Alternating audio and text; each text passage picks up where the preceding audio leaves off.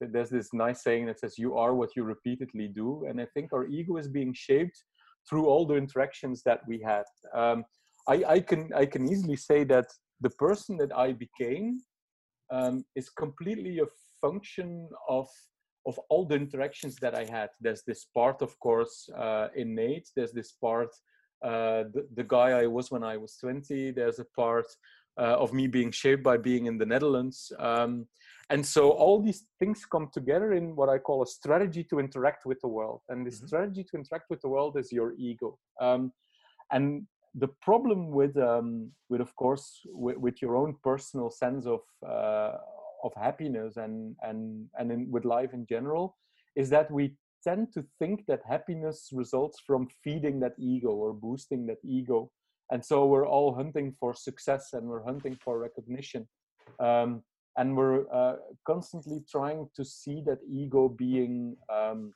you know being being tampered. Yeah and and and yeah and we're completely addicted to uh, to this repetitive uh, sense of that your ego uh, matters. And so that's that's for instance one of the key things that social media exploit. Mm-hmm. they constantly give us these little dopamine shots so our ego gets um, you know gets the sense that people are still thinking about us and that we're still important Boom.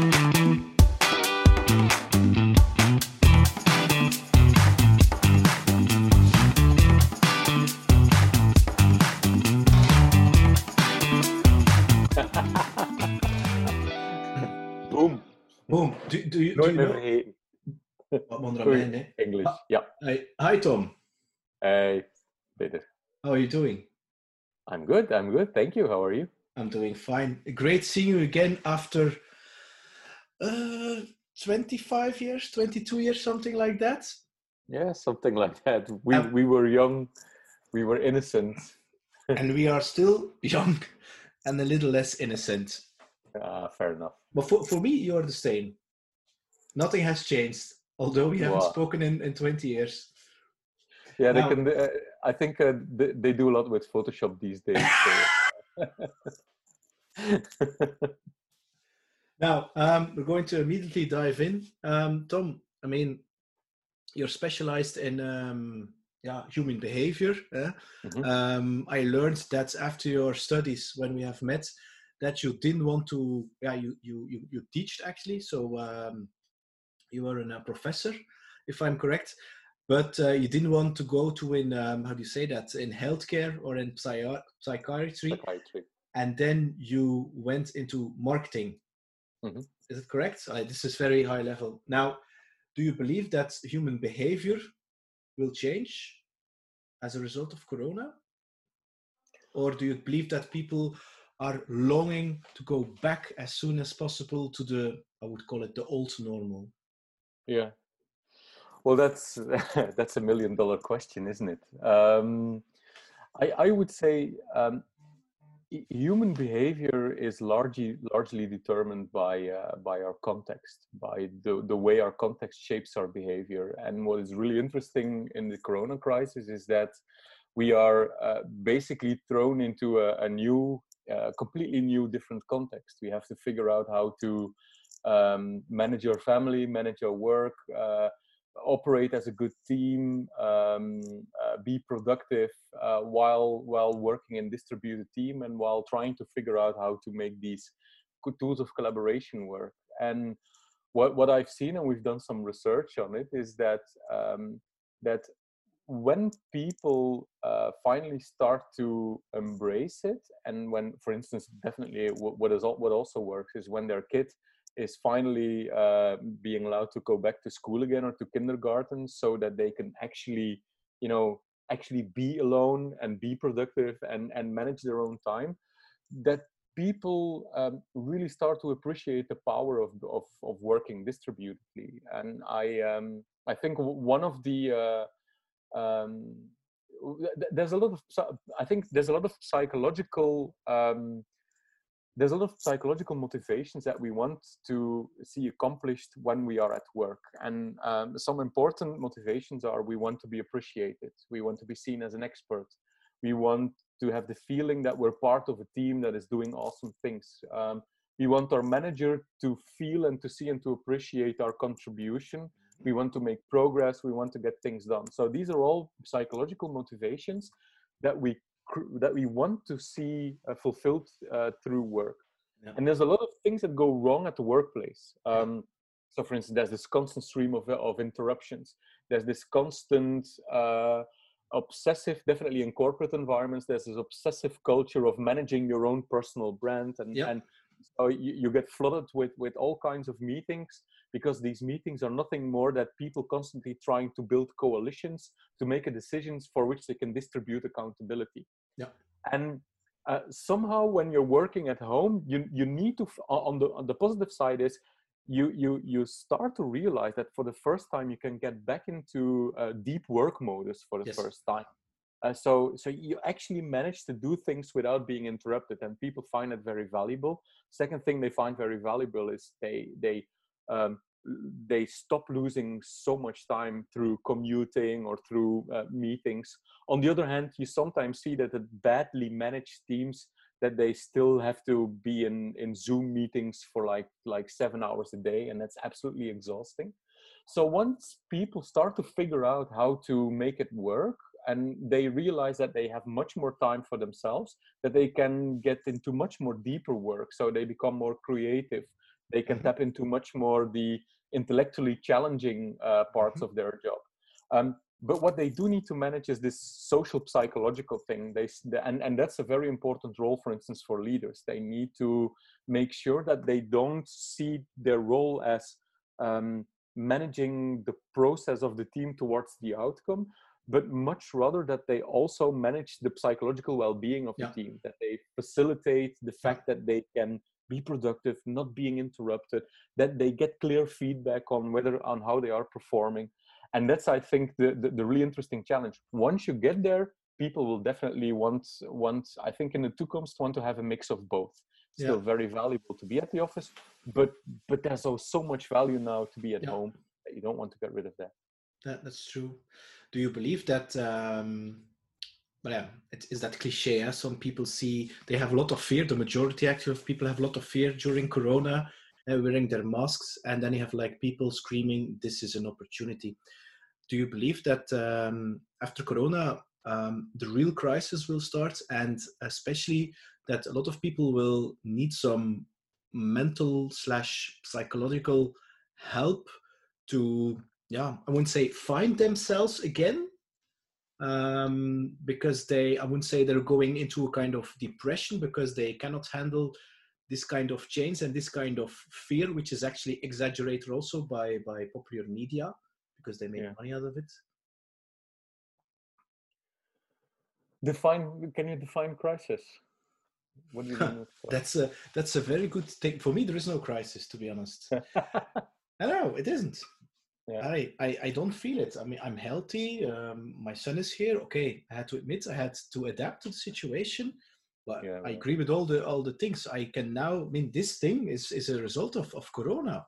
So it, it I'm I'm tapping into creativity, whereas in the past I was sitting in the car driving to Brussels or to Antwerp in traffic jams. So I use that time now to to do this kind of things, which gives me more energy to makes me also more productive at work. Yeah. Um, but I believe majority of people, if I look at my parents and they're watching the news, they are really, really, really scared. Yeah, yeah, yeah. You know, there's there's so many angles to this story. Um, I do think that um, that this this crisis kind of um, um, kind of you know p- puts the spotlight on everything that is actually already that was already going wrong in the economy yeah. uh, that we were all um, i think that the biggest mark maybe that's a good way to approach it um, the biggest marketing lie that we have been told for the last 50 years 50 years was uh, that we are all individuals and that we need to express our own individuality by our, our own unique individuality by consuming stuff so we express our individuality by the, through the car we buy through the kind of holiday we go to through the kind of brands and products we we buy. And that has been an engine for the economy a phenomenal engine for the economy. But um, it's it's gradually um, it gradually eroded the thing that we as eventually in, in the end we're just a we're just a monkey with nukes. Um, but we as a as a species are are uh, incredibly social uh, we're social animals we um, only thrive when we are uh, when we feel connected when we feel part of something bigger uh, yeah. when we feel that we are belonging to a group actually uh, the, the, fact that you mentioned depression is an interesting one because um, uh, even already freud back in his days but but also recent research um, clearly shows that people who uh, slip into a depression um, the, the, that that the core idea, the core driver of depression is the feeling of completely being disconnected yeah. from others. That you are existentially alone. Yeah. And the the only solution to depression, okay, there's there's of course there's a medical solution to it, or there's at least um, medicine help you to get out of the deepest darkness of mm-hmm. depression. But what really helps is to form meaningful relationships yeah. again.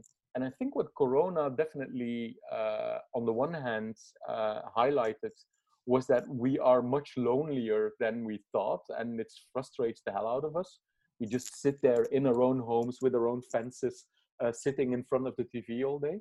And on the other hand, it shows that we're craving for this sense of belonging and community. That's why you see all these heartwarming, um, heartwarming initiatives. Yep. Uh, uh, that's why you see that people want to be connected, and that maybe maybe the world will change. Maybe we will um, stop listening to to politicians who want who want to divide divide us and divide us, um, but much rather want to listen to people who want to, you know, bring a um, a story of togetherness again and a story yeah. of belonging and a story of community. Yeah, and um, you talk, you just talked about depression. Um, mm-hmm. and of, of course, I'm not an expert, um, but is that also that people are having suffering from a depression because they the, the, the, the image or the identity that, ha- that they have created is so far from who they really are yeah yeah yeah absolutely absolutely um, um, Freud compared depression with mourning, uh, not the mourning, but mourning, as in someone uh, mm. someone died in your environment and you're in this phase of mourning. And he said depression and mourning is exactly the same thing with mourning you you mourning is like a depression of the fact that a part of you just died because a little part of you was mm-hmm. connected to this person that you loved yeah.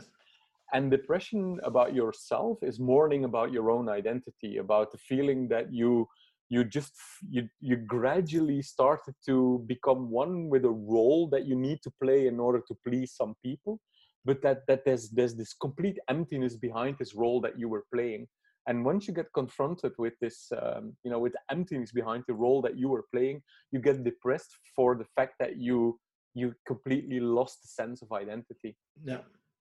Now um, we were born in a generation and also in an area because yeah we're born in factually i would say a couple of kilometers away from each other. But yeah. um, for us religion was still strong. It was the the catholic church. And i also mm-hmm. believe that that was the same for you. Um, but nowadays, religion isn't that strong anymore. So, because all the things that you're saying, for me, it really is crossing the borders of, I wouldn't call it positive psychology, but even spirituality.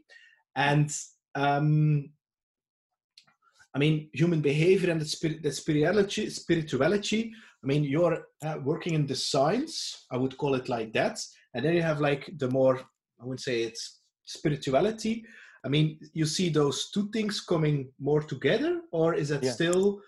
Uh, I mean, you also talk about purpose, purpose, mission thing. That's for me, it's really about spirituality, who you are, and what the hell are you doing here on this earth thing.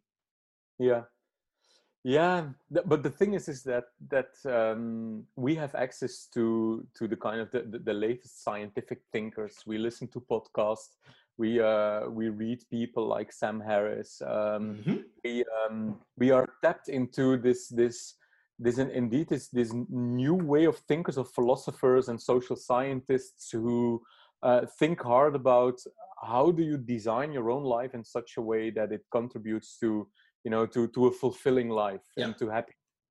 Um, but the thing with religion was that um, every religion is an ideology And whether you take religion uh, or you take um, fascism or you take communism, the function of ideology has always been that it provides you with clear answers about uh, about power, about life and death, uh, and about identity.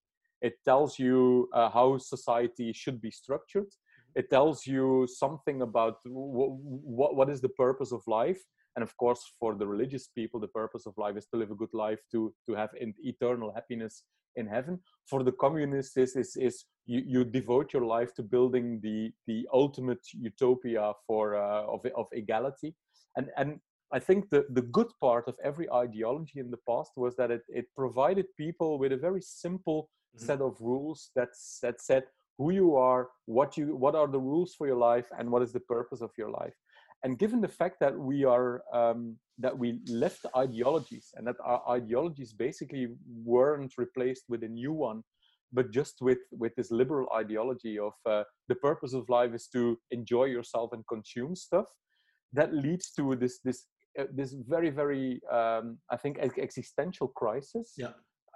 Because people have no idea what the purpose of life is yeah. and have no idea what to live for. Yeah. And the more they get detached from, um, you know, being part of something bigger and being part yeah. of a community, um, the, the, more depressed they get.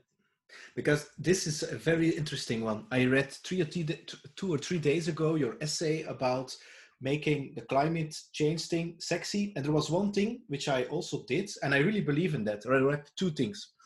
First of all, you talked about a company which is focusing on shareholder value, so the growth for the growth. On the long term, he will destroy the company. I worked in lots of companies who have that as a goal. I can assure you the fucking truth. 2nd uh-huh. the same with happiness. A lot of people, as this, this this new generation, searching for happiness. Yeah. If you're searching for happiness, the result is you're going to be so miserable because it's yeah. like trying to catch a butterfly, but you cannot grab it because it yeah. slips always through your fingers.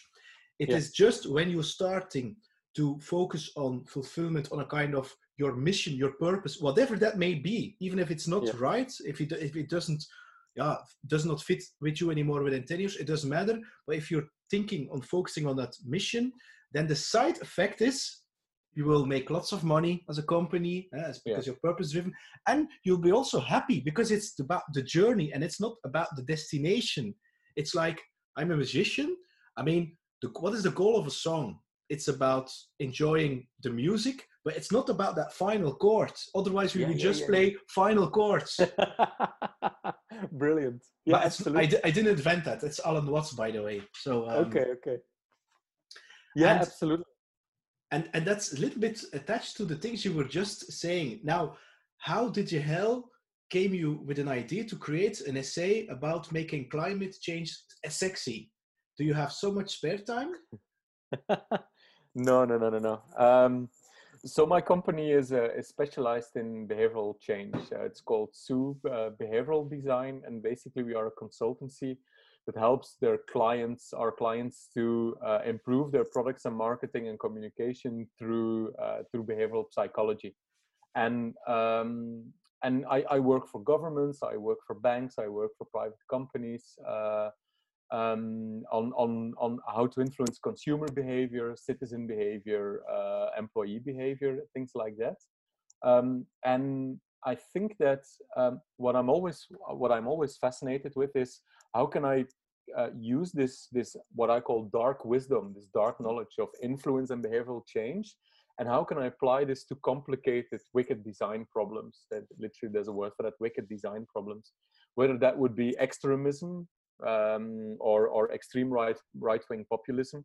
How can how can you how can you, for instance, uh, understand how populists shape public discourse uh, and how they win elections and how can you use that understanding to get more moderate people to to win elections. So for instance in the netherlands i work for the liberal party. In belgium i work for the socialist party on on that matter.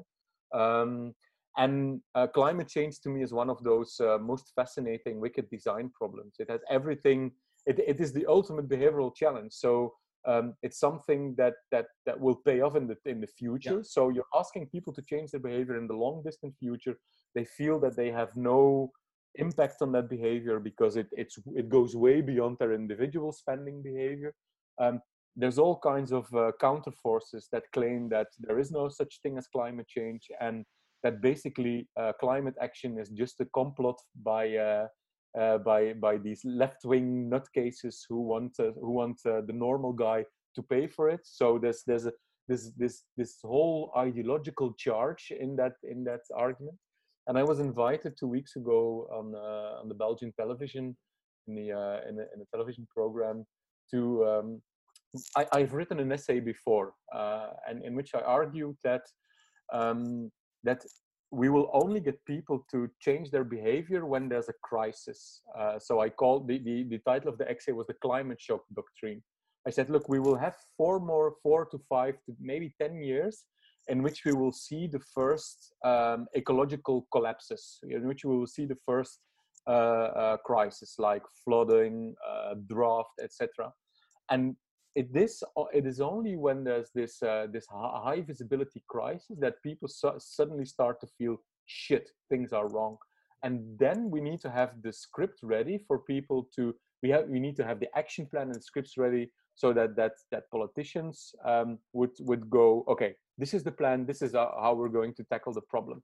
And the, the, it's based on a, a theory by by Naomi Klein called the shock doctrine. And she said that every time some shock in society took place in history, it was used by the by the powers that be to to tighten their grip on society. So um, classic example 9/11. Uh, the, uh, the the Republicans and the corporate world used the panic of 9/11 to tighten their grip on society. Financial crisis exactly the same. There was this crisis, while the corporate world and even the financial world used that crisis to to siphon even more money uh, towards their uh, their interests. And and so the question in the TV program was: uh, Is this Corona crisis the crisis that you were talking about that is going to change our behavior, that going to shake up people uh, to start, you know, to start, uh, uh, you know, to, to, to start climate action? And and my argument was that it, that probably this one isn't going to be the one because I think the beauty of this crisis is is that we clearly feel that it's about us. It, it's threatening our life, it's threatening our job, it's threatening our family. So uh, there's given the fact that it's about us in the here and the now, we are willing to, you know, to to do everything we can to to make it work. And so the tr- the trillions that are being thrown at the problem right now is just it, literally within the course of two weeks. Yeah, that's that, that amount of money. The, the climate movement was dreaming to get that amount of money spread yeah. over ten years and so we need to figure out new ways to these to to talk about climate in such a way that people feel that it's about them and it's about the here and the now. And i wanted to contribute to that to that conversation by you know, by providing the the frames the communication frames uh, through which we we should be talking about the climate problem. Great great. Now i uh, oh, i watched your um, tedx talk mm-hmm. and it's it's it's really strange because uh, since we have met like 20 years ago, I still see the same boy, um, and you have still that that that mix between being very serious and between and also being I wouldn't say making yourself a little bit like a joke, but you have that really fantastic combination. I really say that your mission is to manipulate people to make the world a better place. And yeah, you say it as a joke, but yeah. I also feel it that you also really mean that. Oh, absolutely, absolutely. I I'm really convinced that okay, you're in marketing and in advertisement advertising, but I really believe that you are you want to make the world a better place and reshape the world of advertising advertisements and and actually reshape that paradigm that um, right now and i'm going to say it more directly than you just said i mean what is uh, advertising doing it's it's going to make you feel inferior and if you want to feel good drink yeah. this drink this thing or um, buy this thing or buy this buy car this and then yeah. yeah. indeed especially for me um, yeah, yeah, yeah. and then or that that that's that that uh, that razor blades eh, that that I will be very attractive to other women um and and I really believe that you want to because it's it's we can laugh at it but I mean if you look at especially uh, people around 15, 16, especially added with so a lot of social media and the comparison trap and the, the instant gratification. I mean, yeah. it's it's. I mean, if I look at their depression, um, suicide tendencies, and uh, and anxiety, it's very big there. Even if I look yeah. in my own environment, uh, so children of my friends, and um, and I really feel that you, yeah, really want to reshape that that form. Look, I mean, selling is good, which I also believe, but it really depends how you define selling. How do you define advertisement? And that's that's a thing that I also believe that you are striving yeah. for. Absolutely, and and uh, yeah, and, and, and, glad to to see that you you picked that up. Um, look, I, I think that I've always been fascinated with the idea that um, that the, the knowledge and the know-how of, of how to influence minds and shape behavior is just out there. And I think that in the last 10 years, there's this perfect storm of manipulation. So um, we've seen an excessive uh, growth on understanding how to influence behavior in the last 10 years. And I think that that was in the slipstream of Silicon Valley because they want to know and to learn how to you know get people to to click on things and how to mm-hmm. get them to buy. Um, and so it, it, was really silicon valley that rediscovered the importance of psychology in, in marketing and in design. And um, i think in the last 10 years there's now this combination of psychology and technology that is being combined into this monster. Uh, and so, someone used the phrase uh, we, are now trapped in a race to the bottom of the brainstem which means that um, that technology, artificial intelligence, knows so well how to tap into our deepest desires, our deepest fears, um, and actually uh, fuel them, um, make those desires bigger or make that fear bigger. Because the purpose of AI is to get us to spend more time on those platforms. So these AIs, perfectly through experimentation, have figured out how to manipulate and how to tap into the the the most fragile uh, part of us and the most um, uh, yeah the, the, the deepest irrational psychological part of us just to get us to spend more times on platforms. And that resulted in indeed in depression with teens complete social media addiction screen addiction but it also resulted in donald trump.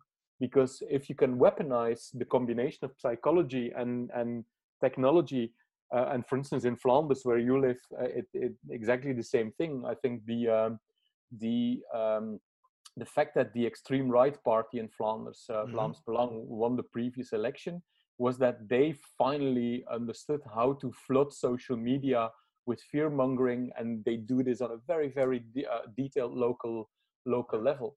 Um, so they weaponized that knowledge, and my company, uh, SUE, is uh, is all about how can we use that what I call dark wisdom of uh, of influence you know to shape positive behavior. So that's that's deeply rooted in our mission. We we feel that we want to unlock that that knowledge that know-how to shape positive behavior in the long run. And so if i work for banks i'm all about how can i help people to make more wise financial decisions? If i work for government is how can we get people to recycle more or to drive more safe and um, how many people are working uh, in your company? We're we're eight eight people eight. on the payroll and so yes. or five freelancers. Yeah, and so does that does that mean that every person who is entering your organization, you're going to screen them, and assess them on their values, on their attitude? Absolutely, absolutely. Yeah. Because I mean, I mean, in the '60s or in the '70s, they made packages of cigarettes and they put uh, in black and they put a skull on it, and it, yeah. it was it was targeted for 14, 15 young year young uh, children because they, they found the skull really attractive to, to start yeah. smoking the same with which they did that they put ladies in their jeans with uh, white um, white t-shirts and uh, and, a, and, a, cigarette to really link smoking to the independence of uh, of the of the the female.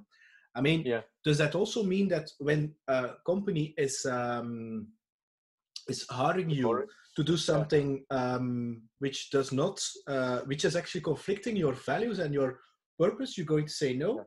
absolutely. Well, we've done that many times. uh, a couple of months ago, someone. So we do two things. We do we do consultancy for our clients to help them to you know to optimize their products and their proposition and their marketing. But we also have a behavioral design uh, academy in which we train people in this methodology. Yeah. And uh, a couple of months ago, someone enrolled from uh, Philip Morris Yeah. uh, in Switzerland and uh, my partner and I wrote him and go and fuck yourself email, and he was very, uh, he was, uh, yeah, he was, he was mad. He said, "What the fuck are you doing?" And I said, "No, we don't want you." And then we quickly adapted the conditions on our website. He said, "Look, it's in our conditions. You can't, uh, you can't Ah. participate."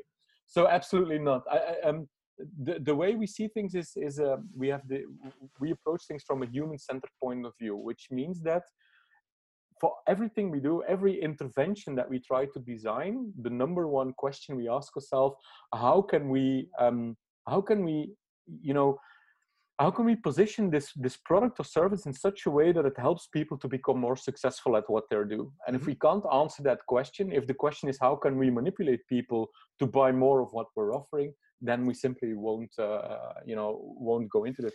And I, I, I own the company together with my wife, so we can be very, uh, very irrational or brutal about it. And how long does the company exist? Uh, since 2011. So I moved to Amsterdam in 2000 and so I, moved to Amsterdam to 2007. First built a Belgian advertising agency five years in a row, and then um, uh, left the agency to start my own company in And, and, and, you, you left the agency because you it doesn't correspond with your values anymore. You want to do something more mission driven, purpose driven. So where where did you, did you get that idea to do that? Well, um, yeah, as, as you as you mentioned in the beginning, I um, I I studied psychology, Yeah, yeah, uh, yeah. clinical psychology. I um, I I quickly realized that I didn't want to work in psychiatry. Then I, by by pure luck, I got a job in market research, and then I ended up in an advertising agency. Um, and that advertising agency asked me to, uh, after two years, if I w- would want to move to Amsterdam and, and start their, their, you know, their, their Dutch dependence Yeah.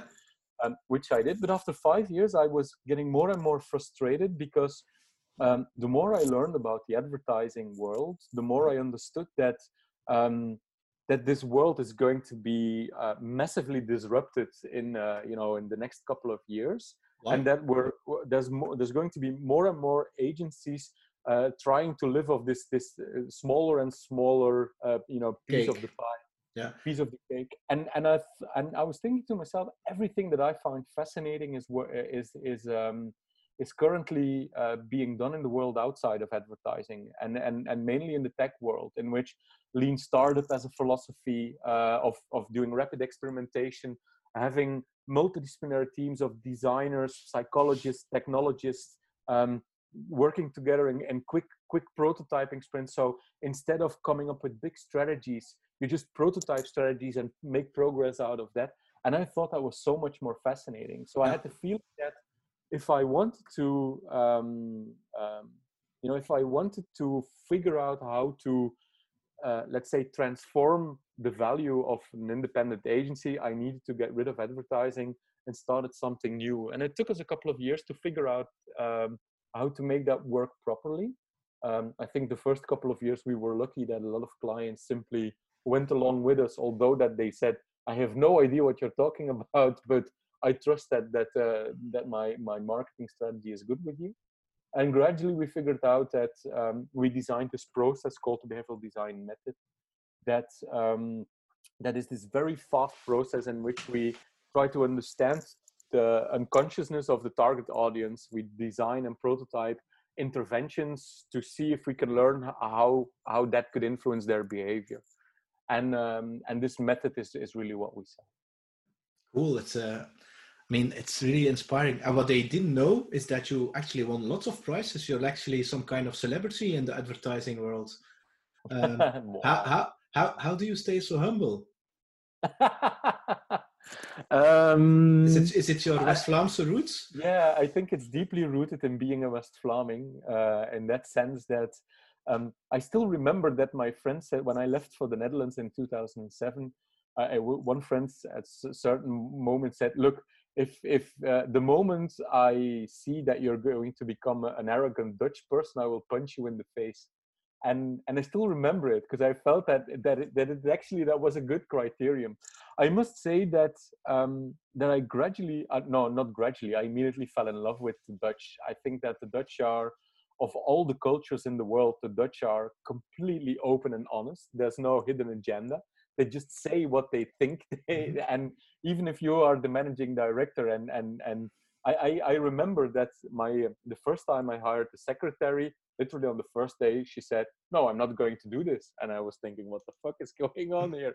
And she just felt that she she that that what I asked of her was not part of the uh, you know of the job description, so I had to explain to her. And the thing is, in the Netherlands, if you explain them what you want, then they accept it and they do it, no mm-hmm. questions asked.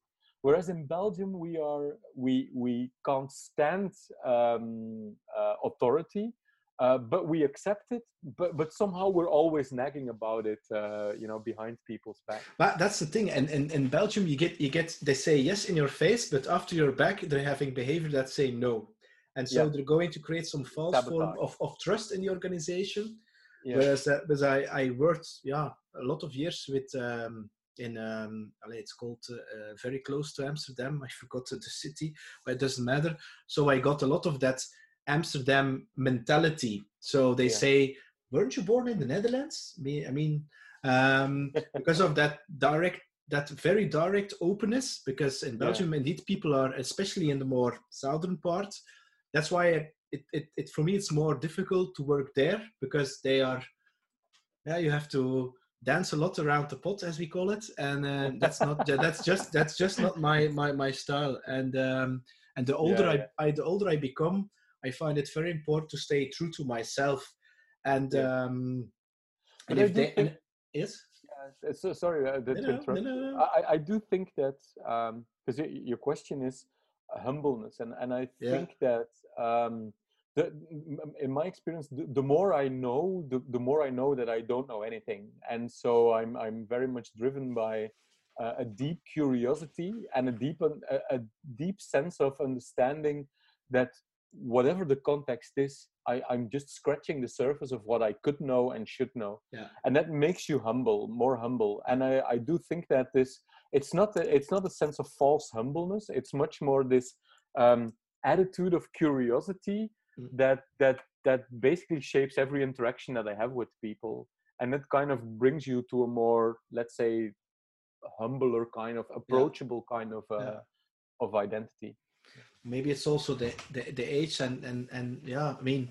It's like when you have landed on the moon, what's next? So, I mean, there, there, there, there is no such thing as there finding happiness. It's really because I fully agree with the more you know, the more you realize that you don't know. And actually, the more I had to de-learn all the fake or false conditions that society, culture, I don't know what, tried to um, yeah put on me. Then I d- discovered maybe this isn't true. Maybe it isn't like that. And how do you do that? Reading, traveling, because the way we think, which is life and culture, is not the same like in South America, for instance. They think about certain topics quite different. Yeah. Now, um, you now we're going to go a little deeper. Um, we're going to talk about the ego. Um, I think also a very interesting subject, especially in psychology. Yeah. yeah. Studied a lot. yeah. I mean, what what what do you think about that? I mean, if you look at yourself, I mean, you've realized already quite a lot of things how do you manage your ego? Or is it something you never ever think about or talk about? Um, well uh, look your, your ego is um, is a terrible thing in the sense uh, no your, your ego is is well first of all there's no such thing as a true ego. Uh, an ego is nothing more than a set of rules and strategies yes. to interact with the world. Yeah, so indeed you, there's this nice saying that says you are what you repeatedly do and i think our ego is being shaped through all the interactions that we had. Um, I, I, can i can easily say that the person that i became um, is completely a function of of all the interactions that i had. There's this part of course uh, innate. There's this part uh, the, the guy i was when i was 20 there's a part uh, of me being shaped by being in the Netherlands. Um, and so all these things come together in what I call a strategy to interact with the world. And the mm-hmm. strategy to interact with the world is your ego. Um, and the problem with, um, with of course, with, with, your own personal sense of uh, of happiness and and and in, with life in general, is that we tend to think that happiness results from feeding that ego or boosting that ego and so we're all hunting for success and we're hunting for recognition. Um, and we're uh, constantly trying to see that ego being um, you know being being tampered. Yeah and and and yeah and we're completely addicted to uh, to this repetitive uh, sense of that your ego uh, matters. And so that's that's for instance one of the key things that social media exploit. Mm-hmm. they constantly give us these little dopamine shots so our ego gets um, you know gets the sense that people are still thinking about us and that we're still important so um, the i think what what um, yeah what what you should try to figure out is how can you achieve happiness be- beyond your ego or how can you simply live in the moment um, and I, I'm, I'm not that much of a spiritual person because I want to approach spirituality kind of through the scientific lens. Uh, that's why, for instance, I, I love listening to Sam Harris. Mm-hmm. He uh, he really uses the um, yeah. the philosophical, you know, the yeah. philosophical deduction knife to try to um, analyze mindfulness and how yeah. can you get more into the moment and how can you, um, like for instance, if your ego is fragile, you will uh, every time someone will give a comment uh, on you, you you will be broken yeah. And whereas if if you get a bit detached by your ego, you learn to reprogram your mind and you will see a negative feedback as an opportunity to learn.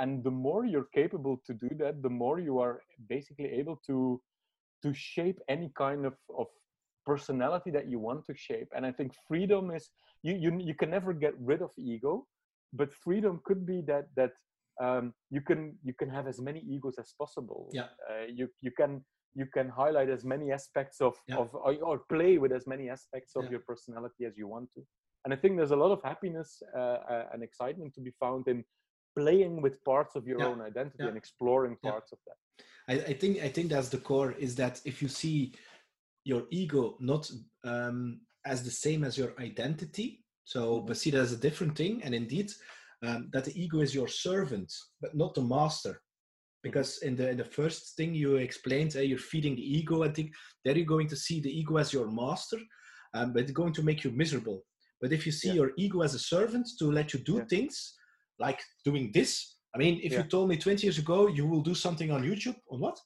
and uh, you will start a podcast a what i mean i was like no i don't care um, but it's really about that it's seeing how far you can go and how can you construct a new mini ego to see how far you can come into this life and to see yeah is yeah. this your thing? Is this is this not your thing?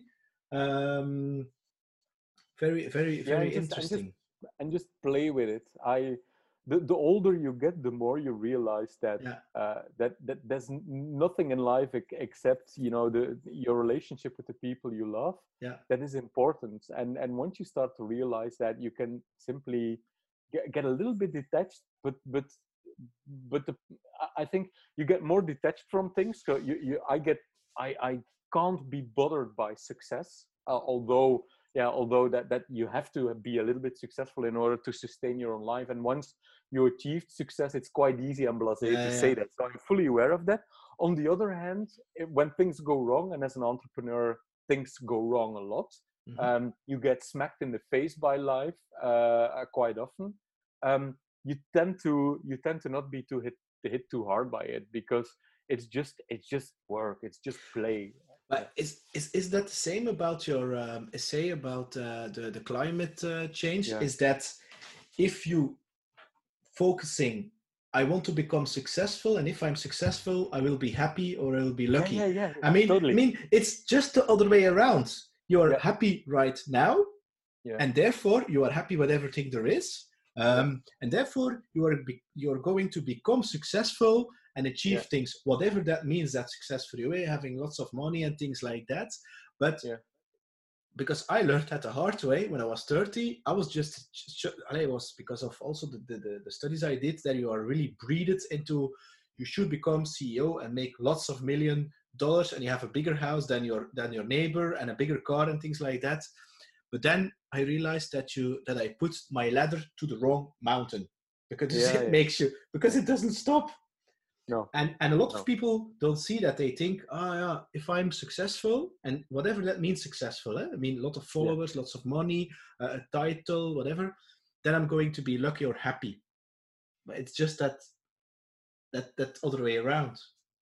Yeah, absolutely. And and so being meaningful meaningful for someone else, for instance, yeah. turns out that that in positive psychology that this is one of the key drivers of happiness. If I can uh, help someone else someone else to become successful or make them uh, grow in their life this is where where where real happiness is to be found is to you know yeah yeah ab- absolutely uh, the, the mountain to put your ladder on is a great metaphor uh, i mean the, the, the, the, thing i learned is that in in the in the in, um, between 20 and 30 um, 35 I actually was focusing on myself, serving myself, eh, learning mm-hmm. to, to to sell and blah blah blah and things like that.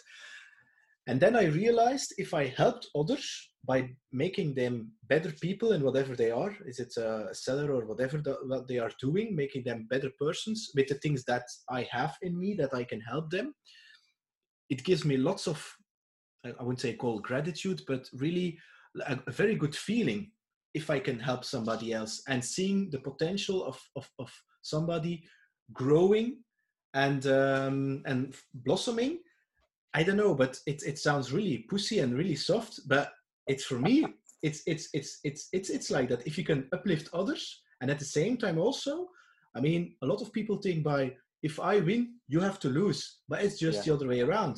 You can yeah, win, and all the others can win too.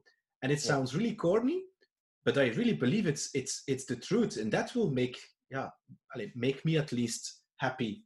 And you could also apply that in a professional context, eh? Yeah, uh, yeah, absolutely. Always think win-win situation or win-win situation instead of uh, zero-sum games. I think that's a, that's a very a, a very uh, core principle to live by. Uh, if you can design a relationship, even if you're in sales, in which you can create a win-win situation, you will have much more long-term relationships. It's and, about that. More, it, it's yeah. that the engagement, the long-term and treating people as people. And, I, and you you're talking about advertisement, but it's the same for sales. If you look at sales, the, the, the classical sales methodology is they, they treat people, and it's the same within HR. Eh? HR, the word alone, resource. I mean, people are people, and people want to be treated as people and not as as some things that needs to be managed. I mean, yeah, yeah, yeah, yeah absolutely. Now, um, who are actually for you now role models? Who are people who inspire you? Um, th- th- there's so many. Um, I think, well, w- when I was in university, there was this Belgian professor called Paul Verhaeghe. I think he really um, he really paved the path uh, of for, for how I I approach science. Um, what when I you know when I studied psychology in, in the University of Ghent, there was, he, he was a, a phenomenon. He still is a phenomenon. Um, he actually published some really interesting book on on psychology, on uh, sorry, on identity, on authority, and the third one was identity, authority, and I forgot the third one. Anyway, but what fascinated me was that every time he he did a college, a lecture, he basically tapped into every science there is. He was constructing a story about the human mind, and he was um, uh, using anthropology, he was using linguistics, he was using philosophy, he was using literature, a bit in the tradition of Freud, who also was a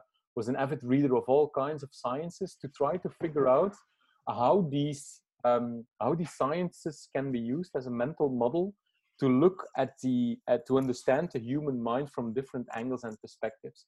And so he was, I think, the first one who I uh, uh really admired because um, of his intellectual creativity and of the fact that he wasn't a um, um, he wasn't a one-trick pony. And uh, so, so there's this famous uh, saying by Charlie Munger, uh, the uh, the associate of Warren Buffett, who once said, uh, "To a man with a hammer, every problem looks like a nail." And so when he when he was asked how come that Charlie Munger and Warren Buffett basically beat the market in investing for more than 50 years in a row. And he said, well, the thing is, is that we approach problems uh, through uh, 70, 80 mental models. And we, we take all the important theories from uh, mathematics, from psychology, from biology, system thinkings, from management. And when we uh, study a company or a market, we approach that problem through all these lenses. And so we get a very, very refined image of that market. And I absolutely love that. And I'm very inspired by uh, people who um, who are rich in mental models because they always have new and interesting sights onto onto specific problems. They always bring new perspectives. So Rory Sutherland to me is very inspiring. He wrote the book Alchemy, uh, but he's also sensational on YouTube. Uh, he's uh, one of the most funny intellectuals to listen to. Uh, so uh, R O R Y Sutherland. Mm-hmm. Um, I like to listen to the Sam Harris podcast. Mm-hmm. Uh, sometimes to Joe Rogan, but that's uh, the, yeah, not all of them. Not all of them are, are worth listening to. Um, I, um, I I read a lot, so uh, yeah, that was my next question. What are your top three books? Well, Alchemy is definitely the book I would recommend the most. Um, Why? But what, what am I? So by Rory Sutherland. Um, but why? I, why? Why is it so special to you? Well, because he. Um, because um, alchemy that brings for me a very different assumption yeah. or perception. It sounds really. You don't, you don't say I'm not a spiritual person, but that you name alchemy. Yeah, yeah.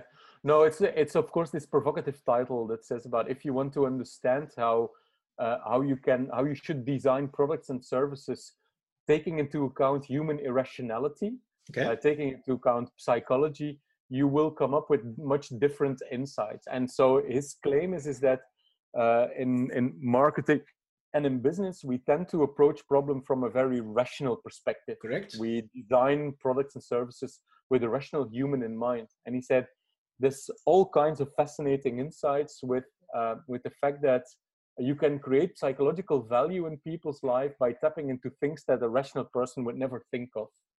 Um, and uh, and and so this this uh, this book is a, is a, is so interesting because it translates behavioral economics into what does this mean for products design for marketing for advertising. And he's a great storyteller uh, which is i think also very something that i admire uh, in people. Um, if you're a good storyteller that means that you master your own uh, craft. Yeah. because only good storytellers really internalize knowledge so what books am I reading? Uh, I thought that Super Forecasters by Philip Tetlock was really interesting um, on on basically the the art and science of forecasting. I wrote uh, midnight. Uh, I read Midnight in Chernobyl uh, last month, which is a, a, fascinating account of of what happened in Chernobyl uh, when you know when the uh, when the nuclear reactor exploded. It's a magnificent reading on how systems basically shape the behavior of people because it's a story about people that simply that there was there was this reactor was already dysfunctional for mm-hmm. years but nobody wanted to hear bad news. So the communist system was designed in such a way that boss above boss uh, didn't want to hear anything negative. So so problems yeah were, were, were constantly boiling on the on you know on, on the uh, on the lowest level until it just literally erupted. So that's fascinating um, I am now reading the book Wilding on uh, from Isabella Tree, which is on rewilding nature.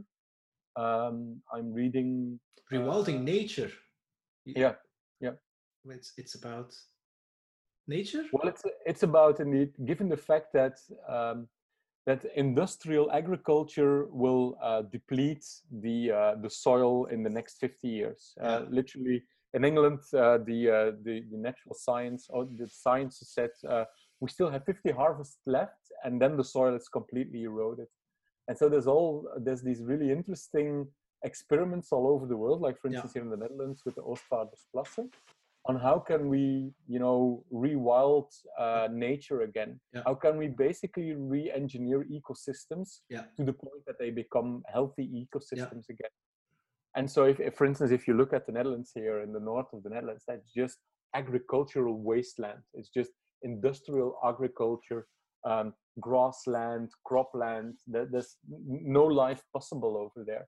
And so, if you want to rethink uh, nature, we need to, you know, look at all these interesting theories on how, how do you create healthy ecosystems, which I think is is then uh, again quite fascinating to uh, to also think about human behavior. If you can redesign ecosystems, if you can think about systems and and and think of how can I design a system in such a way that the, that the interactions between the element in that system become positive again, and there's all kinds of interesting feedback loops and and growth that that you know that that follows from that.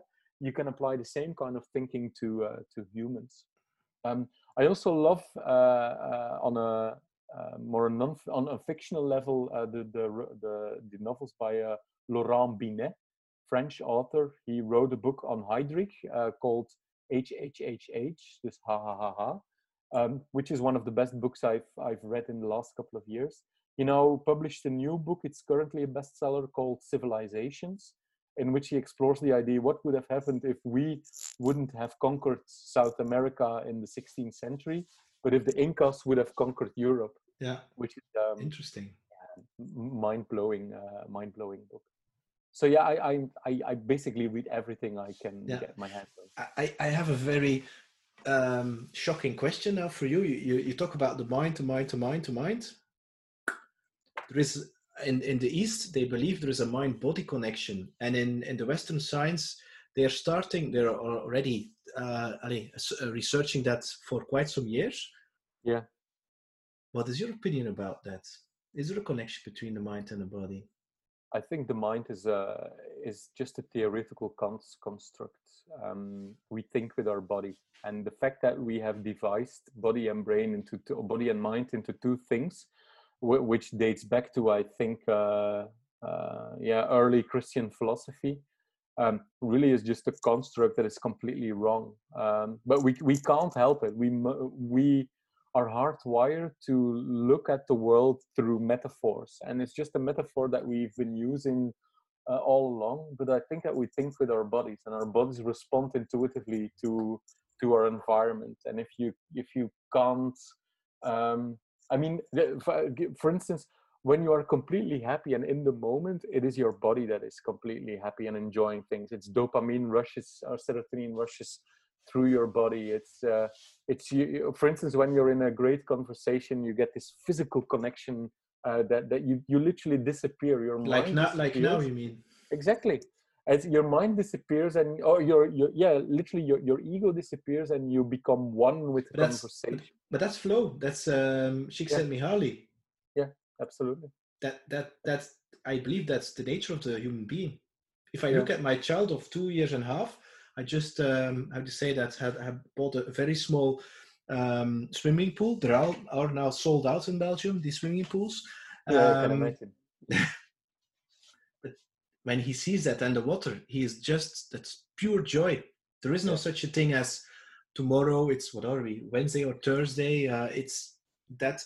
I mean, you're referring uh, for quite some time in the moment and in here and now. It sounds very Eckhart Tolle. You know that? Yeah, I haven't read them, but I a lot of friends are very uh, very keen on but, that, but but you don't have to read it. You know it already. It's about that. It's just being experiencing what is happening right now. There's there's a uh, one of the most fascinating books I read last year was the book How to Change Your Mind by Michael Pollan, and it's basically a book on the uh, history of uh, of uh, research into LSD and um, psilocybins. So in uh, in um, yeah, how do you call it? Um, um, psychedelic research. Yeah, That's yeah. what I was looking for.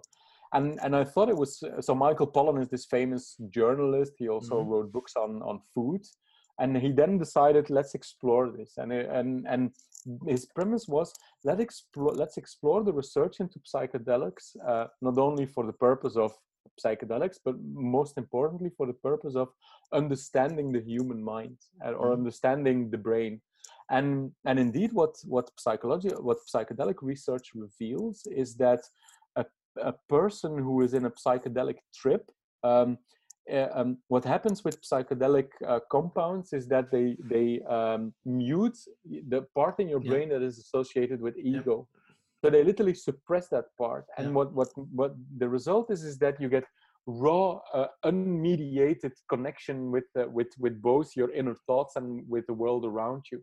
And so that's why people who are who have, are experiencing a good LSD trip, yeah, they are completely in awe of everything, in awe of, of they they sense deep love for everything, and it's precisely because their ego gets completely suppressed. And so I think whether you do um, an LSD trip or whether you try to be mindful about things, uh, it's or or you do meditation it's basically all techniques you try to use to suppress your ego and to, you know, to experience life much more. It's that that inner critic criticus. Um, I, I've read an article I think a couple of years ago where a guy had or a gentleman had an, uh, a car accident, and I believe it was his right um, wing or how do you call it from his brain was damaged. So it yeah. was the same as having uh, having a, a trip, and he said these were the best and it was the most happiest days of my life. Yeah and so i wish they never ever fixed the thing again. Um yeah it's uh it's strange. Um now um in 10 years who is tom de bruyne? I have no idea. And i don't want to have any idea about that. I'm uh i hope i i will constantly be able to reshape myself. Um and this this of course the sketch you, you don't want to be the uh, the ultimate product of of you know of how reality just throws you into certain directions. You want to shape that direction. But i do want basically i think that that the way that that that both astrid and i would want to approach this is that by shaping the conditions in which um, serendipity and adventure and and new possibilities arise because the only way to to happiness is to pursue curiosity and i have literally no idea no idea who i'm going to be. It sounds, i'm going to be together with uh, with my wife that's for yeah sure. yeah. It's it's that's fantastic. It's it sounds very that you don't want to be a victim of your life and that you don't want to react on the events that you actually choose to not be a victim of the events happening in your life but really want to be the yeah the creator the victor of of, uh, of your life. And i think a lot of people don't live like that because they're actually in a kind of an autopilot and in survival modus and not in a growth modus. Because i believe a human being has two modes the survival protection modus like in a war yeah. or the growth modus where you are experimenting things you feel emotionally safe and you know it's going to hurt you or you get pain because you are, or fail. But that's good. That's the, the, the learning part where did yeah. you get that mentality? Was it something from your parents? Was it something through your studies? It's no. something you develop yourself? If it's from your wife, or or you you uh, took too much wheat in Amsterdam? No, no, no, no, no. I took more wheat when I lived in Belgium than when I lived in Amsterdam. once you once you have five coffee shops in a you know within two three hundred meters around your door, it just loses its uh, its excitement. Uh, um, be, be, careful, eh? because Sam Harris is also he has also experimented with uh, LSD and psychedelic stuff for his podcast. Eh? Yeah, I, I, I know, but I haven't heard about him. I, I haven't heard talking about it. Yeah, I, sh- I should catch up on that one. Uh, it's true. Um, I don't know. I I think it gradually had to do with um, w- with it's a bit like this corona crisis. Once you get thrown into new things it opens the way to discover new things or to get rid of parts of uh, of, of your old self. Um, and so i had the the luck i must say um, that, that that that it happened a couple of times. So when i left left uh, left my house uh, when i was uh, 20 21 when i divorced when i moved to the netherlands um, when i started my own company every time you do something big in your life that you inject or you throw in a crisis, it provides tremendous opportunity for growth. And so the, the, the biggest challenge, I guess, for us now is everything's kind of perfect now. We have a, a nice company, uh, the work is fulfilling, we're in, in a certain flow. We live in really, if, if you would look outside here, we, we live in the most beautiful, uh, along the canals in Amsterdam. So it's absolutely beautiful but the problem is is that if you would cling on to that you will get bored because because a, a well-lived life is a life in which you can constantly learn new things as you said this growth mentality. And i think that um, um, that com- complacence is is is really the uh, yeah the, the the danger that that lures around the corner. Because uh, if you can get complacent because life gets easy and because there is something like success, you will get bored uh, quite easily. So we need to figure out ways to constantly uh, push ourselves again uh, into this zone of, of unknown, uh, into this zone of, um, uh, oh, just a second, when we had Oh, okay. Of course, the most important object in the house is the charger for the iPad. yeah, so something like that. Yeah. Look, yeah, cool. It's uh, it's it's amazing. Yeah, how how I would say positive you are because, you, like you said, you have a perfect life, perfect wife, perfect kids, everything's perfect, perfect company. But indeed, if you become too attached to that, yeah, that will. It's the same again with that uh, money or happiness search thing. If you become too attached to it, it yeah. will result in ending of certain things. It will break down. Yeah, yeah. And that's and the it's whole. not the, and and and it's not easy. I'm actually struggling with it uh, quite often. Uh, but it's precisely through this this struggle that you yeah that you, that you want to try out new things and the struggle is that you're anxious of losing it? No the, uh, the opposite. Uh, the struggle is is that you gradually you gradually stop being uh, present and mindful because you, you know you, you know everything. Uh, it just goes so the way it goes. so you're falling asleep? Yeah absolutely. I, I think i think i think i think that's the worst thing that can happen for a company is that once you're getting successful and customers are coming by themselves and and, and ebitda is fine and things like that and i think that's the worst thing that can happen because for me then you will fall asleep it's like cocaine and then suddenly you wake up and the whole world has changed and you're going bankrupt i exaggerate of course but yeah. it, there has to be some kind of uncertainty and that uncertainty keeps you at your toes yeah. and drives you further through life. Yeah absolutely. Because it's the it's the key driver for discovery. You constantly try to trying to figure out how to make things work. And this whole game of trying to figure out things gradually is is uh is is is what drives excitement. Yeah but that's that is the journey yeah? that's it eh? mm. last question tom. What is still for you a crazy dream but a crazy dream. I mean, you have done very successful campaigns for like uh, KLM, I saw, which you also received big prizes for. What was for you?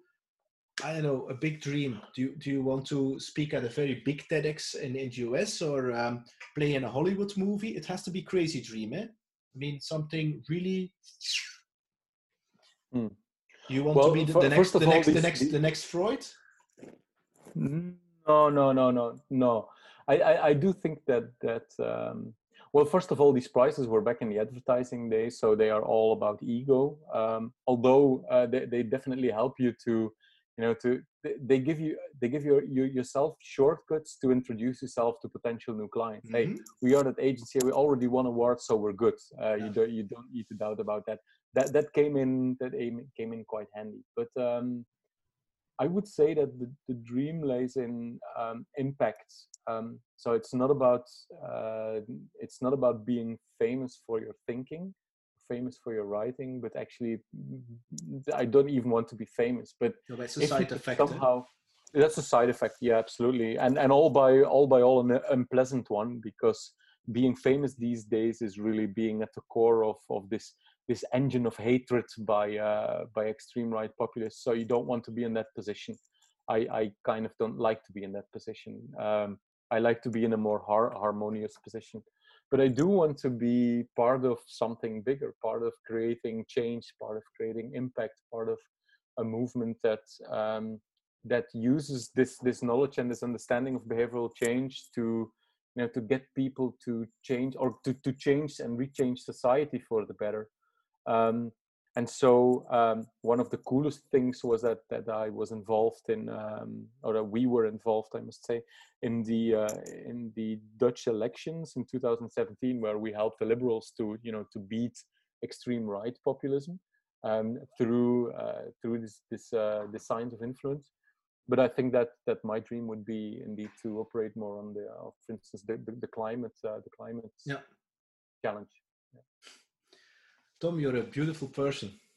Aha, thank you. I thank you for your time, your energy. Um, you're welcome. For me, it was a really flow experience. Pleasure. I hope you enjoyed uh, cool. it too. Likewise. Yeah, yeah, absolutely. It's exactly what I meant with flow. Yeah, yeah, thank you. Because you had absolutely no idea what to expect. No, that's true and you stayed so calm while your son was walking around you but i find it really charismatic and especially for these times it's really it's about that. Because for me that's the biggest uh, thing that i learned in in corona is not to be try to be a perfect dad and try to be a perfect business guy but just to be go into the moment um, yeah yeah absolutely. At the place. So tom i wish you all the best and i'm sure that the things you're doing right now are going to create a very big impact on society. Thanks, and thanks for having me. It uh, was a pleasure.